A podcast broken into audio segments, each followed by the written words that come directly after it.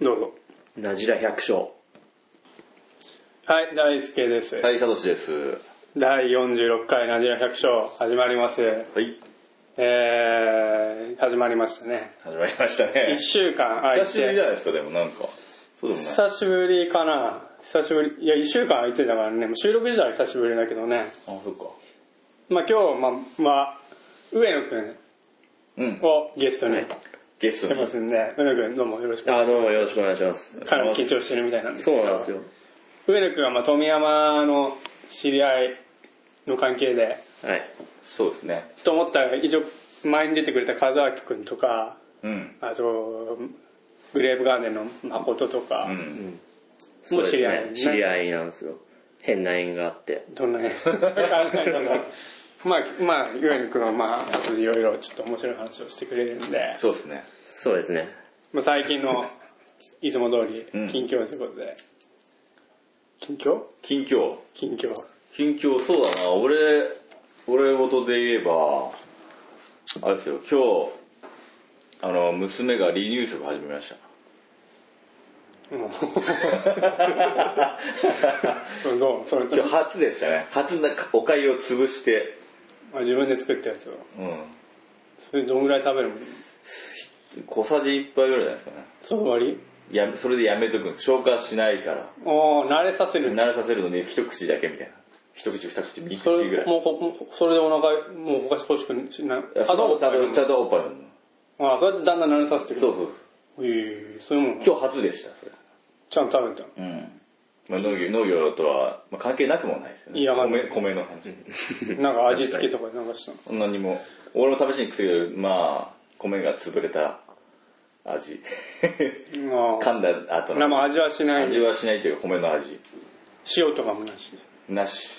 うんまあ要はまあその食べ物を始めてそうそうそう。記念日だね今記日念日なの。今日記念日です。それなら新米だったの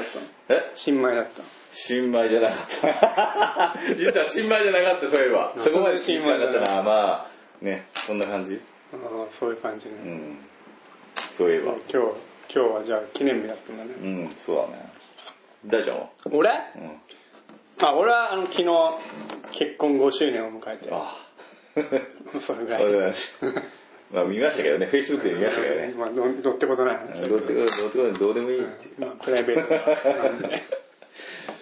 まあ今日じゃあまあね、上野くんはな、最近どうなんかあった。最近変わったこと、あの、まあ、卓球を教え、子供たちに教えてて。で、この前大会があって。おーで、子供たちがえー12人えー参加したんですけども、ん10人症状を持って帰ることができて、おーしでも上野くんはどういう大会なの ?10 人も賞状もらえる。あの、まあ、分野分けで中学生から、えあーー小学生まで出てるんですけど、じゃあベストみんな、ほベスそトうですね。おすごい、まねあ、5位まで賞状もらえるんですけど、みんうなん各分野で5位以内に入ってておー上野くんは卓球してたの。中高と卓球をやってて、で、高校から今までその子供たちを教える方に、まあ、トレーナーっていう側について、すげえ。それはどういう縁でトレーナーになったの俺があの高校の先輩が先輩の兄ちゃんがもともとそれをやってて、えーうでん。先輩に誘われて最初まあ手伝いでいいけやってくれねえかって、うんまあ、一緒に卓球もできるし別にいいかなと思ったんですけど、それがだんだん話が流れに流れて俺いつの間にか俺になってバトンタッチしバたトみたいンな。タッチされいつの間にかあなってうわーで来年度からお前ちょっと仕切ってくれやって言われてうわーでもうそうなってからもう2年間ーうん。今子供たちに教えてますねそれ完全ボランティアなの完全ボランティアですねあー。でも楽しそうでいいよね。俺もなんか教えたいな。おー教えられるようなものがあるの、まず。バドミントン。バドミントン俺初めて知った。うん、ちょ俺っと。中学から大学までずっとバドミントンやってたのそ本当だよう。マジっすかまあそんな教えるほどうまいかって言われてちょっと勝負する今度。多分無理だよ全然勝てないと思う よマジで本当にあポッドキャストとか教えればいいんじゃないポッドキャスト教えるって何うポッドキャストをプロデュースしてあげるとかーん。中学生がやってたじゃんねラジオラジオあ、ラジオやってたね。えなんて言ったっけラジオ体験みたいさな。くらねうん。いや、俺、あアート体験じゃなくて、やってんじゃあ、やってるやってる。ん。まあ自分でやったかわかんないけどね。あれすごい、すごいです最近あんまり聞かなもうい。聞いてない。桜ジオ桜ジオだね。まあいいや。 じゃあつ、今日は何をするかっていうと、まあ有機農業ですね。はい。ついになんかこう、ねな、なんなかんかね。難しい話になりそうな、今までです。あんまり、なんていうか話さなかったようなことを、うん有機農業。まあ、要はなんでその話をするかというと、まあ、上野くんがはい。環境保全型農業ということで、そうですね。まあ、有機をやってるんですよね。有機ジャスというのも、ジャスまあ、それが何かっていうのも、これからも説明するんですけど、まあ、その辺も上野くんに聞きながら、まあ、有機農業とかっていうのはどういうことなのかっていうのを、まあ、わかりやすく伝えられればなと思はっい。てますんで。いやよろしくお願いよろししくおま願いしす。ます。お願いします。はい。じゃあ、よろしくお願いします。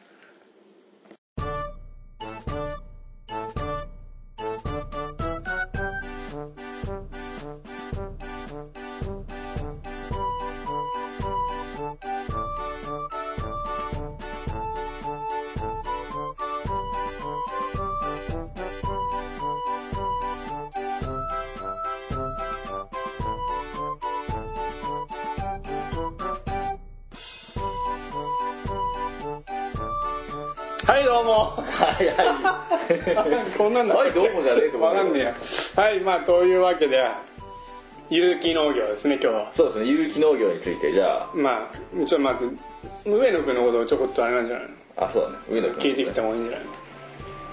の上野くんの自己紹介とかじゃあしてもらっていいかな。そうですね。えー、上野大輔、えー、昭和60年生まれの26歳です。で、誕生日が10月16日で、もうすぐで、ももうすぐで27になってしまいます。遠い、はい。とうとう27です。遠いもの。まあでも、でもカレンダーが9月のカレンダーも、あ、まあ10あ、月だそうなんです。 まあそこは後でそねこは見て後おきでまかす。でうちはまあ上野農場っていうくくりで、えー農業をやってるんですけどもで完全にうちは分野分けしてうちの親父が米を中心に、まあ、米をメインにの担当でで俺が野菜担当っていう形で、えー上野農場を回していますで、まあ、さっきも話あったんですけども農法っていうのがなるべくあ環境保全を意識してえー化学、まあ、除草剤だったりとか化学肥料だったりをなるべく控えてで環境に優しいものを作っていこうかっていう路線で農業をやっています以上ですはい。なるまあ、有機農業に取り組むきっかけというのはもともとお父さんがそうですねうちの親父が、まあ、きっかけはアイガモ農法っていう農あー法をほど。うん。でも野菜を始めたのあこれダメ野菜を始めたのは上野くんが初めてなんいだやよね初めてなん初めですてけじゃないどまあもともと空いた畑にうちの親父がちょこちょこっとやってたんですけどいやそこをもっと大々的に表に商出売にして商売にしていこうかと思ってそれは上野くんがはいうんそんな感じになってますそのなんか何その無無農薬か無農薬無農薬って、その無農薬か無農薬とかそういう農法の仕方はお父さんに教えてもらいながらいや基本は独学うんです、偉いねまあ、うちの親父も野菜はもともとあんま除草剤とか農薬は使ってなかったんですけどでそんな土地があったからじゃあそこもうんもうじゃあもう有機とか無農薬の畑にしようっていうことででそこの畑は完全無農薬の畑とうんあとまあ普通に減農薬だったり、無そんな畑はいっぱいあるんですけど、うん。ただ時期的に今年調子一く無農薬やってみようかなとかあーそんな気分で書いいいたりねも、そのして感いじますねね。で、全部が全部無農そう薬ですでねやってるわけ全部じゃなくてが全部できる範囲でね、自分での。きる範囲で、あ、それが一番ん理想だね。俺の理想的な感じだ。いいね。はい、まあそういう感じで、有機農業にまあ取り組んで、上野くんに話を聞くわけですけど、この有機農業っていうのが何かっていうのを、実際俺たちも知知らない、知ってんだか知ってないんだか分かんない知識なんで、そうですね。まだ、この、調査の得意なサトシくんが調べてきたんで、そうですね、僕は有機農業調査が得意なんで、唯何一か。ちょっとお願いします。えっと、えっとですね、有機農業とは、えっ、と、輪作、緑肥、堆肥、微生物、疾病制御といった手法を利用して、土壌生産効率を維持し、病気を回避する農業の方法である。えっ、と、有機農法、有機栽培、オーガニック農法などとも呼ばれる。なんかちょっと難しい言葉がいっぱい出てきた。す げえ分かりづらいんだけど。いや、俺もちょっと今棒読みしちゃったんですけど、まあ、輪作、緑肥、堆肥、微生物、疾病制御っていうのがちょっとよくわかんないんだけどね。生物し、微生、あれでしょ生物農薬とかそういうことじゃないのまあ、病気、病気、微生物の病気、んなんなんだろう。 全然調べてないじゃん。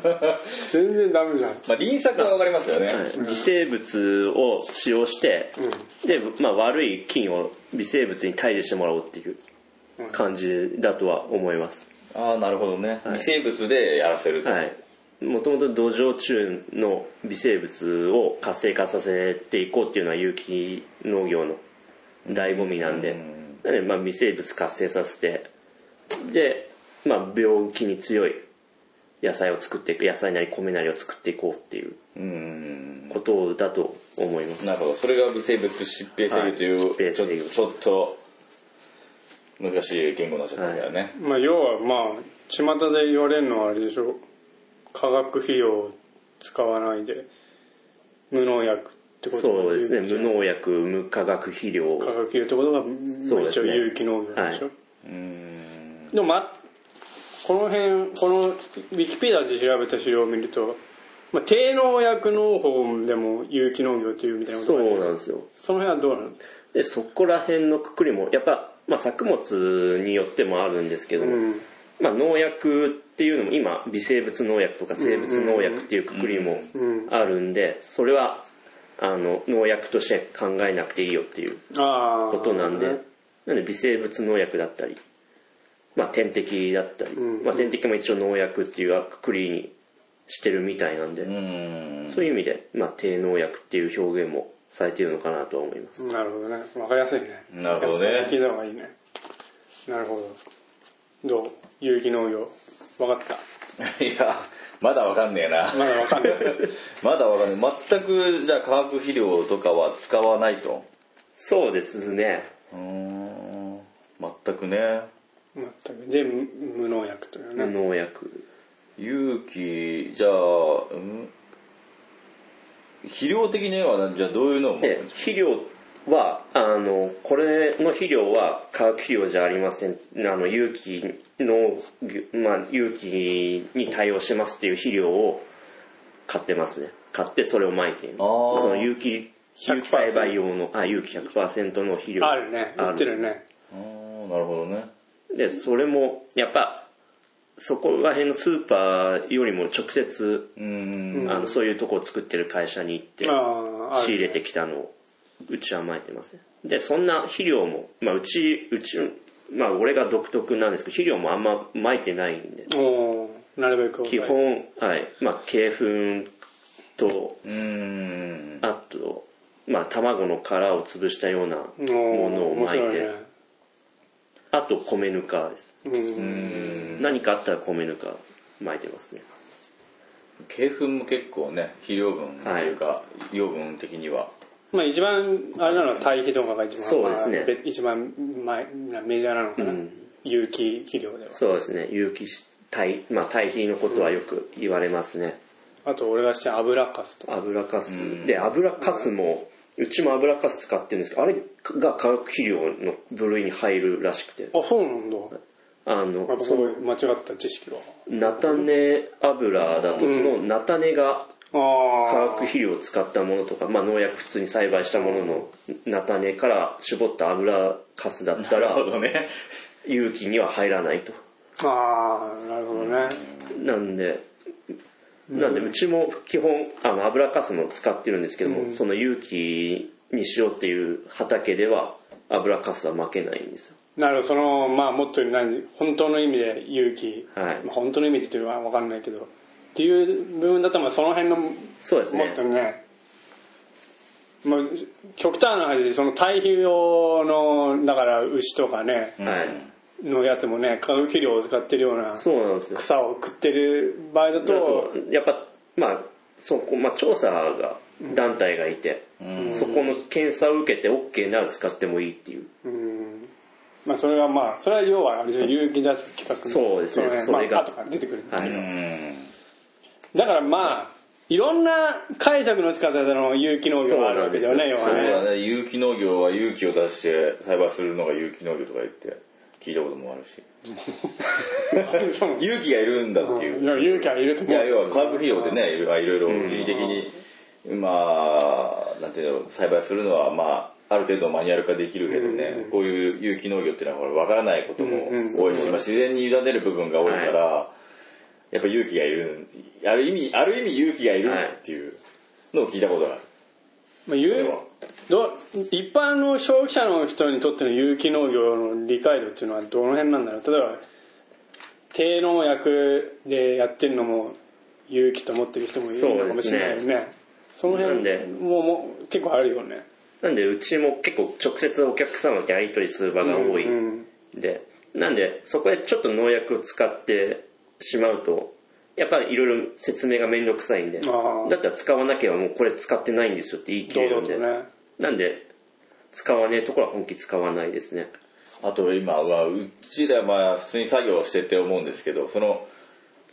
隣の人、はいはいそれこそ、まあ、うちはドリフトって言ってるんですけど、あの農薬が飛散した場合とか、そういうのってどうなるんですでそれもあのこれ,、まあ、これから出てくると思うんですけどその有機ジャスの企画に、そうあうんそれはなんか誰かにそれ誰かが説明してたななんかあるあるあよのねそのあ畑何メートル以内とか1.5メートルの間あれ間間隔隔を、まあそこを作物は植えなきゃいけないんですけどもその植えた中の隅まあ隣の畑、まあ、自分が植えたところから1.5メートルうのん、まあ、ナウネカは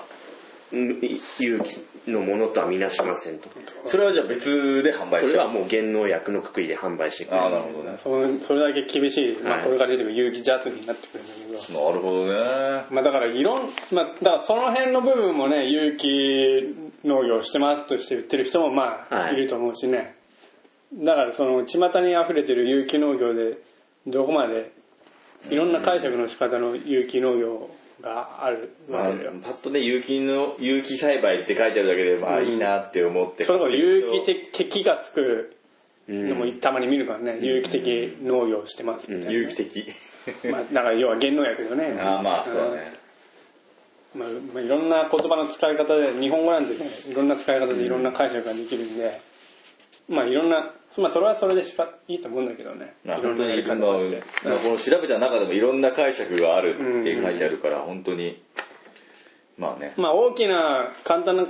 説明の仕方だと、まあ、要は無農薬で無化学肥料ね、うんまあ、化そう学です肥ね料を使ってないっていうのが、まあ、有機農業と思ってもらえればいいのかはな、いそうですね、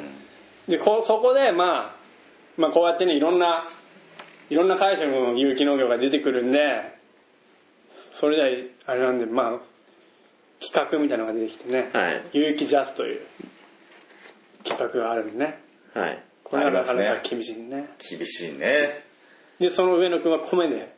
米とあと今年今年からですね今年から玉ねぎにんにくを申請して今申請中ですね、有機ジャスの企画をはい、検査を受けてる途中ですこれ有機ジャスの企画はどうなの新潟ではそんな多くない方そうですね先も米だとやっぱいろいろいるんですけど野菜だとやっぱ珍しいもなんて言われてたんでじゃあじゃあ俺先にやっちまあ今あんま出回ってないうちに野菜で認証を取っちゃおうと思ってなるほどね。まあ有機ジャスっていうのがまあ何かっていうのを、まあ、上野くんお願いし ます。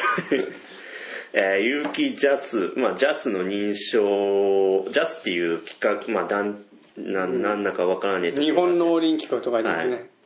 で、その、検査を受けて取ったものを有機ジャス認証のうん。シールがもらえて、うんで、そのシールを貼って出したものがもう完璧に有機のくくり、有機栽培のうんしっかりした検査を受けて認証をもらえた野菜だということで販売をを許可されそうるさとれいうると。うん。ものですね。で、その企画もすごいいろいろ、まあ、奥が深くて例えば土地を3年間無農薬で使って無農薬栽培をしてからでないと有機の検査は入れないとあとその3年間、まあ、い無農薬やった土地でやってかつ1年間は普通に栽培をしてでそこではまだ企画も取れないとうんでちゃんといや1年間まあ4年間空けてでちゃんと検査の人が入って許可を得てでまあで周りのたまあ周りのそれこそさっき言われた他周りの人の畑からのドリフトとかの、うんもう配慮も考えた上で許可が出ればやっとシールがもらえてそうですねこれ払わなきゃいけない勇気を歌うんだったらこれ払わなきゃいけないんですよ、はいそうじゃないと罰則を受けるああ、はいここに書いてる有機何々オーガニック何々っていうふうには歌えなくなったんだねそうなんですこれも法律で決まってるんだね法律で決まってるんです要はねこれも書いてるけど有機ジャス規格を満たす農産物加工食品でなければ有機と表示した商品を販売することはできないんですできないんだよねただ広告などに有機栽培無農薬といった表記をすることを制限することではないのでまあその有機ジャスの企画を持ってなくてもホームページやパンフレットで有機栽培と販売していなくても問題とされていないと、うーんね、そういうそういうこ状とです今はそういう状況だなるほどねなんでまあ俺の名刺にも有機ジャスのマークが貼ってあるんですけど、ちゃんと許可を得てるよそうだね、うんこれはまあ要は有機ジャスがはい持ってない人がやるととそうですね罰せられますね罰せられるもんねなるほどで実際このあれ汁はどこ行ったこれだけ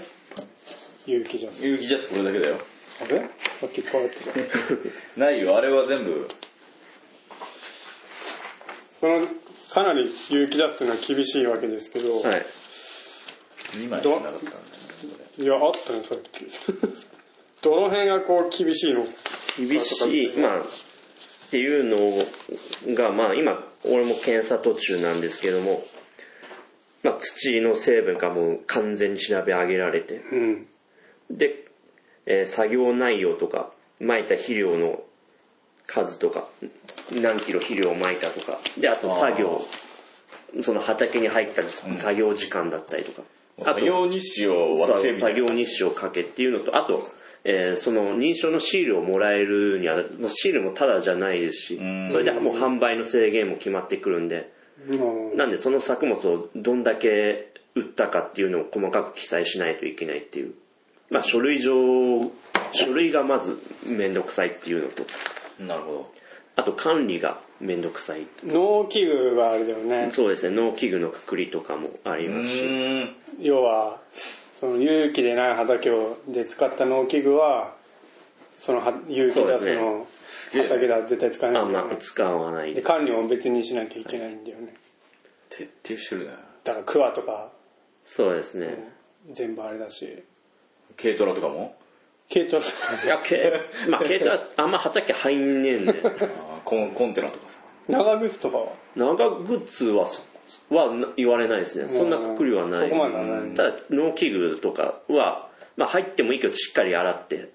まあ、そこからも、土から感染する恐れ、まあ、調べ上げることがあるんで。まあ、入れなければ一番いいっていううんことなんですけど、綺麗なその有機栽培をしてなかったけど有これから有機を始めますよって畑も最初のなんだっけ3年だっけ2年は三年三年はダメなんだよねはい、無農薬でそれでは作らない。まあ、なかなか農業やってる人でその3年間土地を無農薬でやるっていうのが、まあ、勇気がいることらしくて、そうだでよもねかなりなんかあ虫とかそういうのはそうですね虫がもうだいぶ出て、まあ、みんな俺の場合は手で潰すんですけどもおおーやっぱりその最初の始めた時ははいだいぶいろんな失敗とかそうですねまあ一番なのは収量が出ないっていうあーやっぱりあーなるほどねですこで、まあ、認証取ったのはニンニク、玉ねぎなんで、で、ニンニク、玉ねぎがい一回、まあ、冬越して春収穫なんで、どうしてもちいい強い苗でないと、うん苗を植えてやらないと雪に負けてしまうんで。なんで、まあ、いいつ、いい苗を作ろうとしたら、やっぱ、少なからず化学肥料とか、そうんこら辺の力を使わないとなかなか生命力を持たないんですけども、それを有機の肥料だけでこなすっていうのはなかなか難し難くしいて、最初俺もどうすればいいかもわからず。で、今年も今、玉ねぎの畑を作ってるんですけども、もうヒヤヒヤもんですね。やっそうやなぱ雪がどんくらい降るのかもわからないですし、うんちゃんと、つい今雪解けでちゃんと残ってた時はもう結構感動もんなんですけども、やっぱり虫なんかも全然バンバン出てくるそうですね。まあ、ニンニクたまにあんま虫も寄らないものなんですけどあーそうも、その分病気とか、あーそんな、まあ、疫病だったりとか、病気なんか出た時はどうすんの病気が出たらもうその出たものはもう撤去して抜いて抜いて他に移らないようにでそこにまた新しい苗だったり植えてやったりとかじゃもう近いうちだもう常に毎日もう見回ってないとそうですね何が起こるか分かん観察しながらないはいってことよね、大変だよ常に管常に管理、まあ、常にっていうかねそうだねもう細かいところまで見てないとね何が起こるできないねそれは細かいところまで見てないかとそういうことだよねうんじゃあ虫虫が出たらもう全部手でそうですね、うん、なんかおかしいなと思ったらよく見てみるとあこんなとこにちっちゃい虫いるじゃねえかとうんで草やっぱ草だよね草はもう常にそう見回る時はもう釜じさんでもう一番のこう仕事道具はいなるほどねうんで肥料はさっきまあ聞いたかなんだっけでまあ鶏粉あ鶏粉とかねあと米ぬかですねまあ、ここに書いてる以下のように天然に存在する物質の使用が強化されてくる要は天然なそうですね物質ね、あだからここに書いてる有機肥料の中でさまざまな無機肥料も認められてるみはたいだね、いそうですねだから有機肥料しか有機農業に用いられてないというのは誤解です、これ書いてましそうねここに書いてねたなんか炭酸カルシウムとかうんね硫酸カリとかこの辺は使えるんだね硫黄とその辺はもうそうですね天然に存在するからうんこの辺はちょっとあれまこうなんかいろんな解釈してる人がいそうこだうね森部天とか、ねただなかなかそこピンポイントで入ってる肥料っていうのがなかなか手に入らないんでそうだよなるねほそうどだろうななので炭炭酸カルシウム持ってこいって言っても実際に炭酸カルシウムってどんなも物質かもわからないし、うん見たことも、まあ、実際肥料に混ざってるものでしか見たこともないんでっていうのはまあまだそこら辺はまだ勉強不足っていうところなんですけどもなるほどね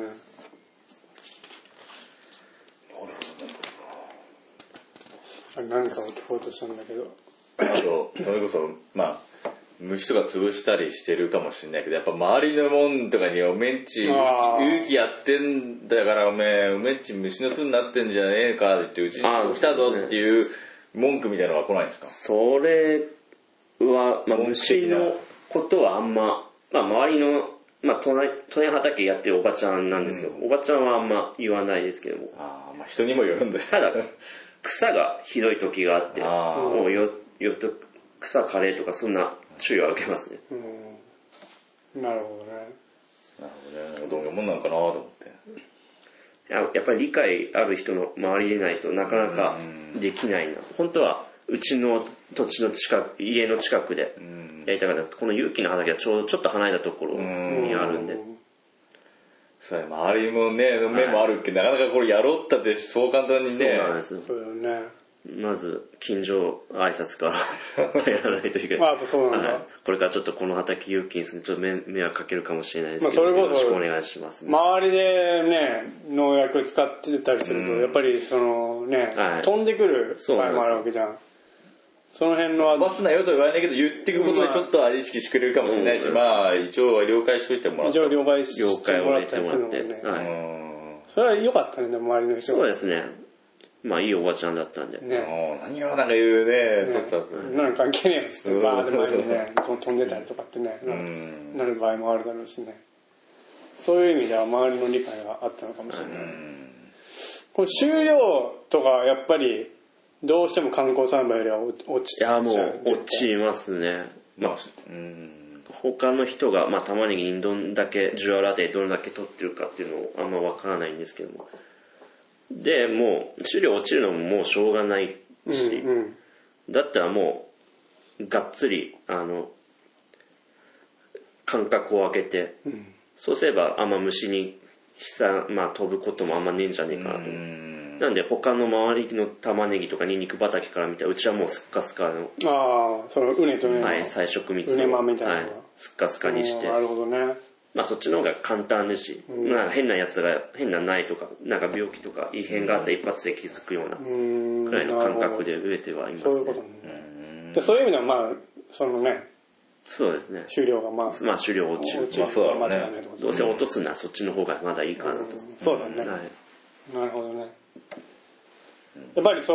のゆ勇気をするということはやっぱりその大面積ではやっぱりなかなかできないもんでしょそうですね。う今俺がはやってるのだけでも、10R、10R ですね。あい一旦分。あでも行ったんだなかなかのもんだね一旦で半分玉ねぎ、半分ニンニク。ああでも、やっぱ馬っていうのはそんな量は多くない。うんやっぱり全全部の畑だと今野菜はどのぐらいやってんの全部で今、えー10、まあ、10R 単位でポンポンとあるんですけど、10R の畑は今3つあって、そのうち1つがその勇気。いああやっぱり要は3単だけど3単全部有機にするっていうのはなかなや、か難しいなか一な人ではか。難しい、はうんい。で、あと場所もあって、1つが 10R あたりあるのが住宅地のど真ん中にああっあて、住宅地の真ん中だと、あの、夏場、その組合で、まあ、む虫のうん雨、あの、毛虫のうんのあの防除を大々的にやるあんあで、それがもう、環境的にもできないは場所にあると、いできないんで、なるほどねなるほどそこはまあ、減農薬だったり、うんまあそ減ん量なやっくくりで、ぱりそうなんだねなかなかそのね全然大面積ではなかなか難しいんだろうなそういううまくやってる人もいる人を雇ったりしてうんやっぱりその観光栽培で作るよりはやっぱりちょっと値段はちょっそうですね、上げた値りす段るはちょこっと上げていとますそうね。だねそうしないとなかなか割りのあることじゃねえよねそうだよねまあ実際そんな経費がかかってるかって言ったら、まあ農薬も撒いてないですし、ああそうだねその費辺用もそんな使ってもないんで、そたうだだな一番はやっぱ人件費、人件費っていうかあ俺人の件労費働だよ力ねいろいろだよねそういう意味ではどうなんだろうね観光栽培だとまあ農薬肥料の経費がまはあいかかるわけで、まあ、人件費がまあちょこっそうとですねまあ抑えられるわけでまあ値段はそこそこ、で有機農業だと経費はかからないけど、まあ、人件費ちょっとかかってまあちょっと単値価段をを上上げげてて。売れるというわけでその辺を考えるとどういうどういうどうなんだろうこの収入の感じは難しいところだけど、どうなんだろうねまあ、量が少ないっていうのもあるけどね量が少ないしあと変な病気とか虫にやられたらもうほぼ壊滅状態になることも可能性もあるんギャンブルで、的なは感じもあるい、なんででそうなってじゃあ農薬撒くかって言って一回撒いちゃったらまた3年間空けなきゃいけないんでなんでもうゼロになってもそこはもうややり抜くしかないんであーなるほどななんでまあお互い観光産業いいとこ悪いところうん勇気もいいとこも悪いところもあるなとは思いますね、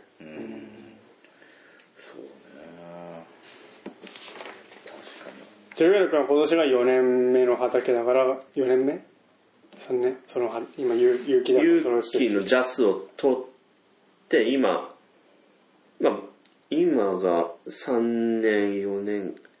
4年目ですね4年目なるほど4年目で次が来年5年目になるっていうで今5年目に向けて作付けの最中ですで今年申請をしてねはいでまた10月の20日頃に審査に土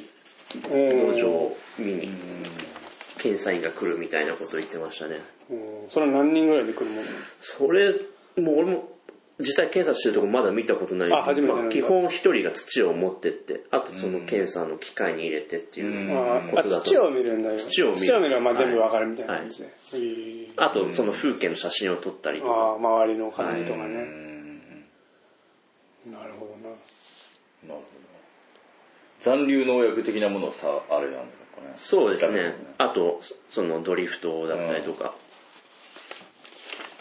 あと肥料の成分を一発でわかるみたいでちょっとでも化学用的なものが入ってたら、うん、まあ、また審査に入ってまあ、天然に存在しないようなのを使ってんじゃねえかと、うーそういうことになったらまたダメなわけだしなんなるほどね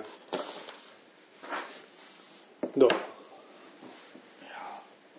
かんない全然想像がつかないよねうまあそうだねちょっと、うんか俺たちやのったこと ないからか家事を まあね取り組むとなると、なかなかま難あ、それこそ堆肥はね堆肥は自分のところでそうですねうちで作った堆肥をああ巻ないるほてどなるほどね鶏粉のね鶏粉と、まあ、たた堆肥と鶏粉2つ巻くんですけど、まあ米も今でも観光栽培でもだいぶあれだよねそうですね、昔の栽培よりもあれでしょ、もう50%とかそうね50%だいぶうちもう減農薬で減農薬だね今ほとんどの米減う農薬ちもほそうだね普通で30%減うんそうだねうちも50%減まあそういう意味では技術が発達してきたのかな、うんそうですねそうだね、まあ、なんでそんなに化学肥料とかねそういうのがダメなのかっていう話もちょっと載ってるんですけどああじゃあちょっと言ってよ、そういえばまあダメと言われると、まあダメっていうとあれなんですけど、あそればっかり使っていると、うんあれかもまあそれはよく言われるねそうそう、あの、要は土壌中の微生物が減少する。そうねうんまあ、偏ってきて、まあ、微生物が減少すると、えーっと、まあ、なんだ、微生物がちょっと偏ってきて、まあ、病気が繁殖しやすくなったり、農薬の、そのためまた農薬の使用を増やさざるを得なくなったりして、悪循環になっていくと。いう傾向になると、まあ、そればっかり使用してるとね、どうしても。そうだねそれしか使用してないとねうん。昔はそんなんばっかだったんじゃないのそうなのね。だからそれは、だけどそればっかりやっててうまくねえよってことで、まあ今見直されてきてるわけなんだろうけども。まあそれの、まあその、究極的なものが有機農業なんだね。そうだねまあ、はうん。まあうちも、まあ、堆肥も作って、まあ巻いてるし。そうだ堆肥うちも堆肥作っ使ってるよまあ、有機ジャスまではそんな申請できるようなもんじゃないけど。 23無理だけどまあそういうふうに取り組もうとしてるところは多いんじゃねえかねうん。やっぱ微生物の存在はやっぱりでかいんだよね。できれば使いたくないしね経費かかるしねだからバンバン撒いてるってわけではないということをまあ観光栽培でもね今、今はやっぱそうなってきてるよね。どっちかっていうと。まあ、観光栽培でも農薬の使い方っていうのもなかなか厳しいものがあるっていうのを知っそうですねておいてほしいよね、はいその使用量とかさそうそう、使用量とか何収穫何収日穫の前1ま枚でがは。使えないとか、まあ、回数とかね、で今そういうなんだよ作業日誌かうん。提出しなきゃいけないしねそうそうそうですねで無作為に取られてうん検査もあるし、そうだね。ある。なんでかなり農薬を作ってるとはいえねなかなか厳しいとこもあるんで、だからバンバン撒いてるわけじゃんなんかバンバン撒いてるみたいな印象もありそうな まあね、そうまだあね。昔の印象みたいなのがあると思うんだけどね、まああんま巻きたくて巻いてる人もいねえと思いますそれは多分いないよねでなるべく巻かないように、だから梨も袋かけたりね、いうふうにしてるわけで今回はこの辺でうん。今日はここまでもういい時間になりましたんで、ねまあ、今日はちょっと有機農業についてはい聞きましたね、ちょっとなんかうまく聞けたかわかんないけどうん。そうですねまあ、み皆さんの捉え方次第ですよね。そうなこんでちすらはね。やることはやってるんで、あとはお客様がどういう認識で、いや、農産物を食べてくれるか。そうだね。うんまあそれを勇気のじゃないといけないっていう人はまあ、上野くんのを買ってもらえるとそうですね間違いないと思うしね。うんまあ一回食べてみて、ああ、なるほどな、みたいなことを思ってくれればいいかなと思いそまうす。したら上野くんが取り組んできた今もあるしうね。んまあそんなの関係ねえよっていう人はまあ、好きなね、自分が美味しいと思ったもの。そうですね要は自分が美味しいと思ったものを食べてもらえるのが一番ですよね。はい。それが結局ん、美味しい、まあ体にいいものにつながると思いますし。そうそういうことだよね。そうだそうそうはいそういうふうにまとまったね今まねとまった。はい。 じゃあ今日は、この辺ということで。そうだねはい。ありがとうございました。ありがとうございまどしうたもありがとうございました。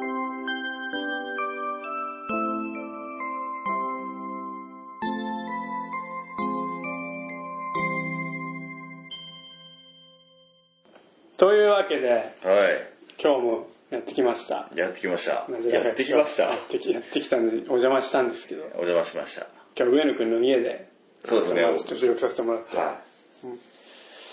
えー上野くんどうどうでした初めての収録は。そうですね、まあ、い意外と、まあ、勇気のことを話すなんて機会がなかなかなかったんで、まあ、いい機会だな、まあ、自分の考えを見直せたなとは思いましたね。でも上野くんみたいに若くしてこうね、有機ジャズを、まあこれ申請してる人なんて、あんいないじゃん。そうですねあんまりいないそういう意味では、なんかね、いろんな依頼とかありそうなもんだけどね。はいうん。なんで、まあ、もうちょっと、まあ、煮詰めていって、いろんなもので勇気のものが流行ってくれればうんいいかなと思います。まあ、流行ってくれるって言っても、あんま流行りすぎると今度、俺の居場所もねえなるんで、まあそんな流行るって言っても ね、なかなかそんなんできなない。かなか流行らせらんねえぐらいの、まあ結構ね、なかなか。まあ一部の畑をちょっと挑戦してみようかぐらいは、うんそうあってもいいのかもしれないね。はい、そうですね。なまあ要はかなか、上野くんみたいな感じでね、できる範囲で、片手まではできねえよ。片手まではできないし、できる範囲でっていうね、はい。のはありかもしれうない。ん。まあというわけでね、というわけで。今日はこの辺ということで、じゃあ今日はお送りしましたのは大輔と、サトシと、